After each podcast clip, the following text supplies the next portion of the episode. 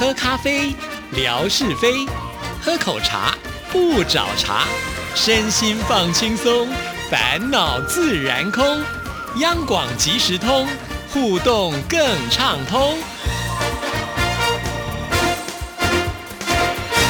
亲爱的听众朋友，大家好，欢迎收听今天的央广即时通，我是谭志毅，很开心今天文哥来了，文哥你好。Hello，Hello，志毅，还有所有央广即时通的听众朋友，大家好，收听央广即时通，生活好轻松。在今天节目里呢，我不得不说，文哥就是一个先知啊！我是先知，我还记得在两个礼拜前哈，就是。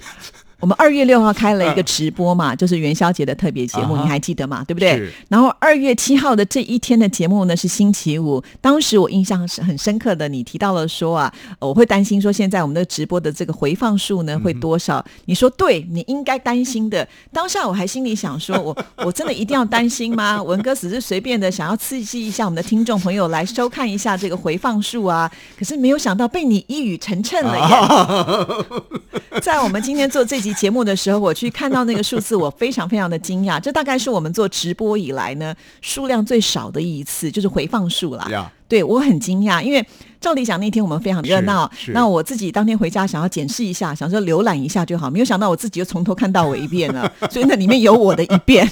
对，我就觉得哎，这好像还算开心，蛮精彩的。啊可是从这个数字上来看的话，跟以往的记录好像就真的是差蛮多的，我到现在还是一头雾水。这志毅刚刚这么一讲啊，说我是先知，我以为说，呃，哪一天我曾经托梦给他，告诉他，呃，我们这里的彩票啦，我们这里彩票叫大乐透啦，叫做精彩五三九啦，叫做威力彩啦，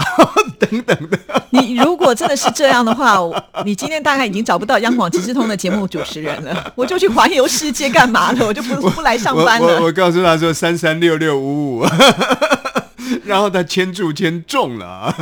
结果没想到呢，我先知先到了这个我们央广即时通元宵特别节目，呃，听众朋友的这个参与数啊，就是后来回放的这个浏览数呢，呃，这个这个出奇的，好像是呃如入无人之境一样，一个东西，一个一个钻石摆在那个地方，摆了三天三夜了，结果没有人呢，呃至少呢去看他一眼或者摸他一下。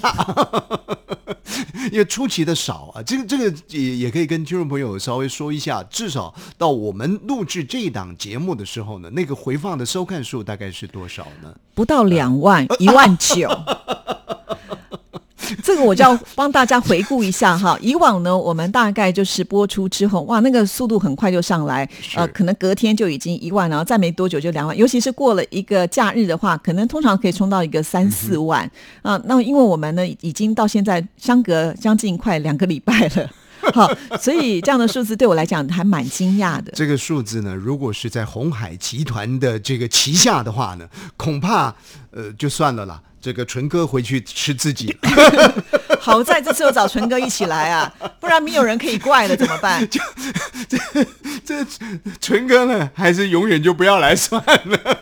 这让我联想到当天纯哥很骄傲，因为很多听众朋友扣音进来都说：“哎呀，纯哥什么时候回到我们央广即时通的行列啊？”他可拽了，他就在我们的这个直播室里面就说啊：“我们这个直播室最大容量呢是八八百个人左右。”他说到八百个他就回来啊。我们的姑哥啊，他是网络方面的专家，告诉我们，如果这样子的数字的话，恐怕呢我们也会当掉。对，那好啊，那我们就当然还是以这个播放顺畅为主，也不期待呢会有这么高的一个人气。可是呢，当天回家的时候，我看呢，哎，这个数字很快又上来到了一万左右了。第二天的时候的一万，然后就有听众朋友说：“纯哥，你要回来，已经一万了。”那我本来想说，好吧，就拿这个给纯哥看一下，再隔个几天累积多一点数字的时候，我就可以比较骄傲一点是。没有想到这一回我骄傲不起来了。所以一切都是纯哥在作祟，他简直像是什么病毒，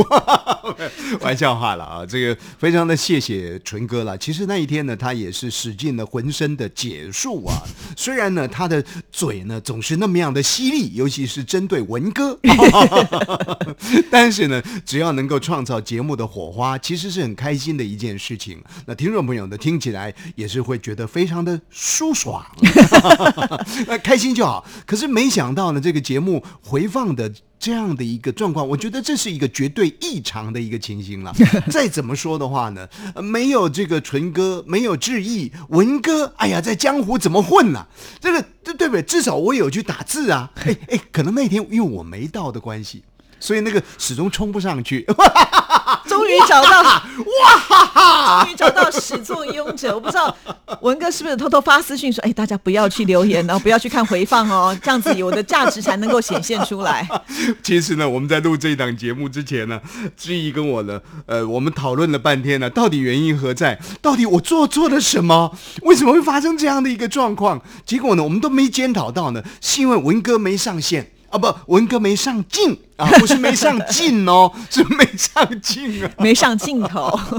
我我想的，这个错综复杂的因素都有了、哦，嗯但是我们绝对相信不可能，呃，那个回放的天数这么长，已经大概有有七八天左右的这个时间了，结果呢还是在一万多、两万的这样的一个指数当中，那我觉得这个叫做异常了。那异常呢，可能来自几个方面呢，一方面就是这个平台的商品的上架。啊，也许呢，把我们放到了最咔咔角了，或者是怎么样的一个状况，通路上的出了状况，也许是一个因素啊。因为为什么这么说呢？至少那一天来参与热度的啊，我们达到了这个五六百左右的这样的一个热度。那么在这样一个热度的状况当中，我相信一定会有很多的好朋友会回去看一看，当时他去参与那么得奖的状况，到底得到了什么奖？那什么时候奖会寄来？他也会关心一下嘛。所以绝对不可能只有这么一两万左右的一个数据啊。所以呢，视频平台有一些状况，也或者是呢，很多的好朋友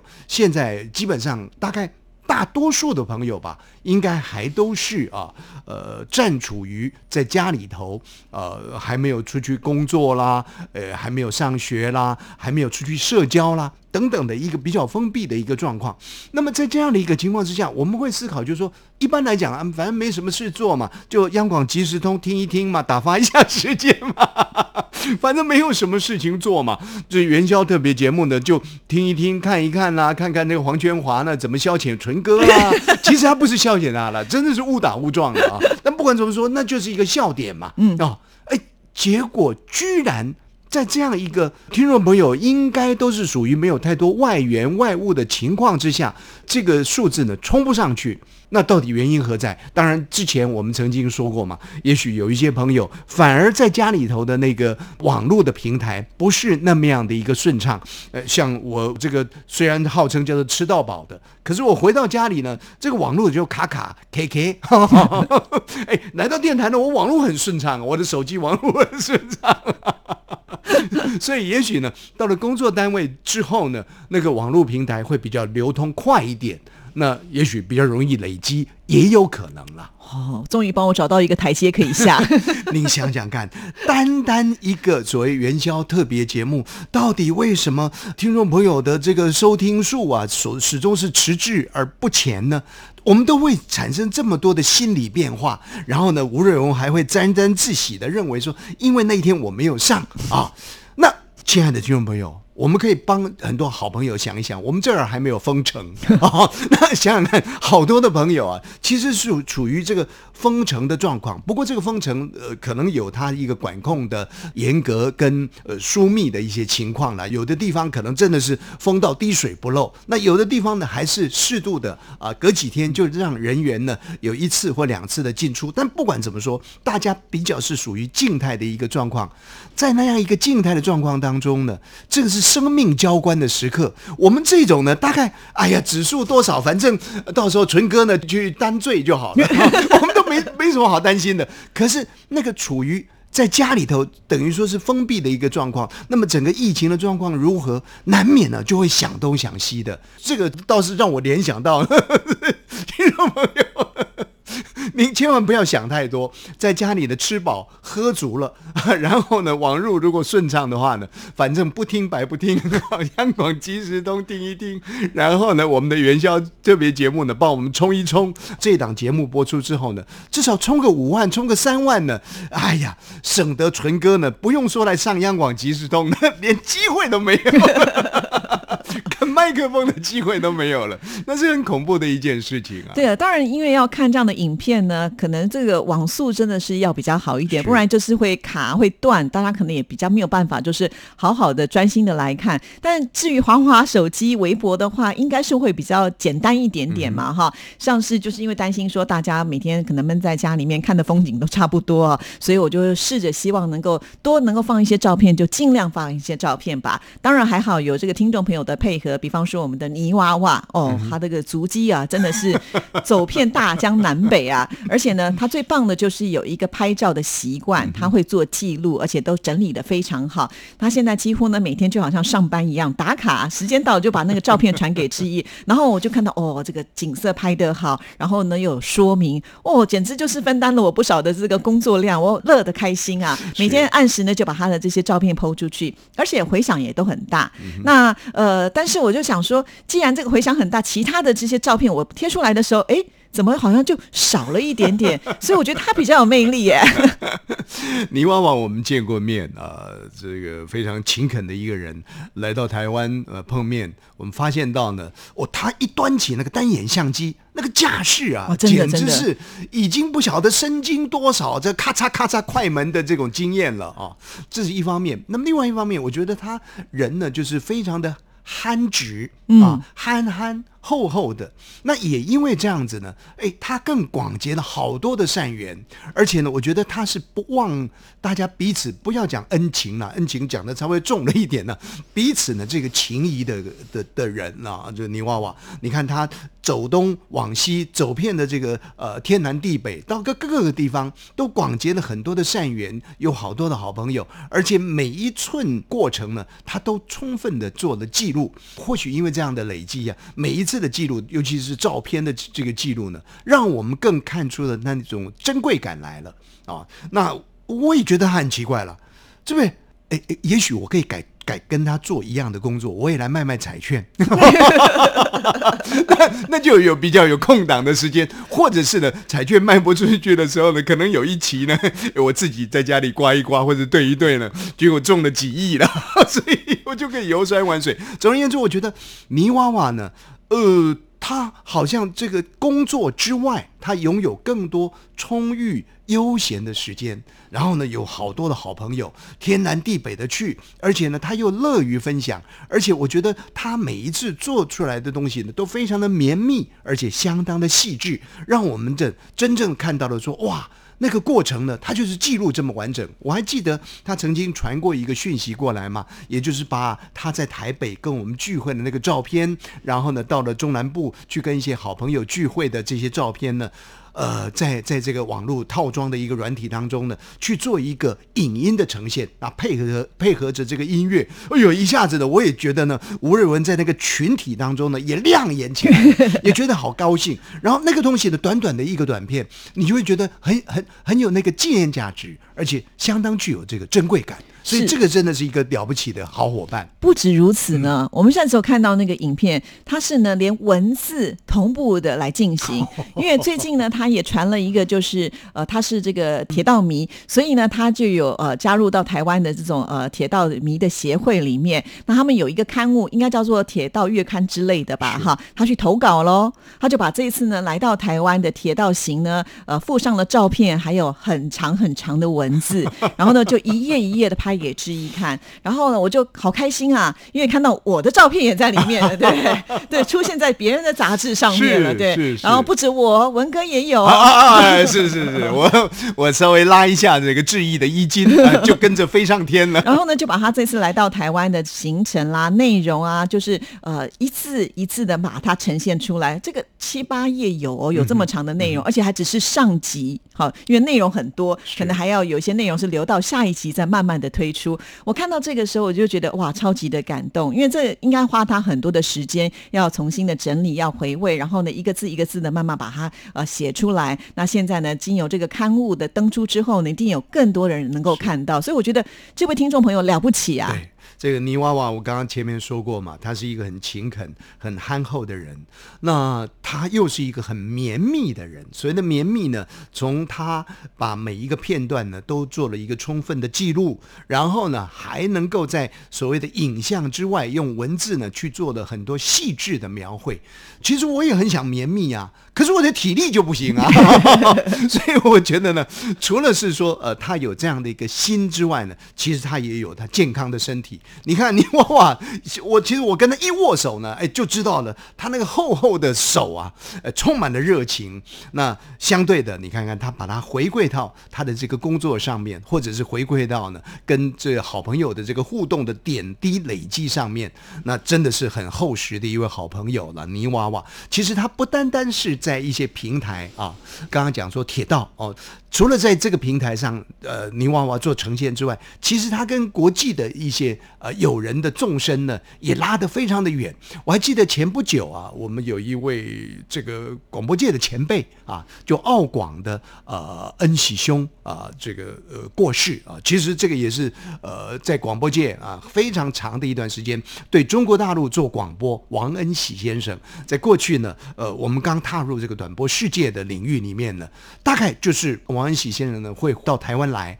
啊，跟我们上课，告诉我们说啊，现在大陆的听众大概状况如何，如何做互动啊，等等的啊，累积了很多宝贵的他这种经验的传承。那王恩喜先生过世啊，他也是很有心的，相当有情的，也特别王恩为王恩喜先生呢做了一些相对性的一些记录，而且呢，他还跟王恩喜先生呢应该是有很深厚的情感。啊，还曾经呢，呃，去过他家王恩喜家啊，然后呢，建构出这个短波连接故事出来啊，他也特别做了一个一个类似专辑的东西，所以我觉得这真的是一个非常有情的人，所以我担心呢，接下来他要做我的。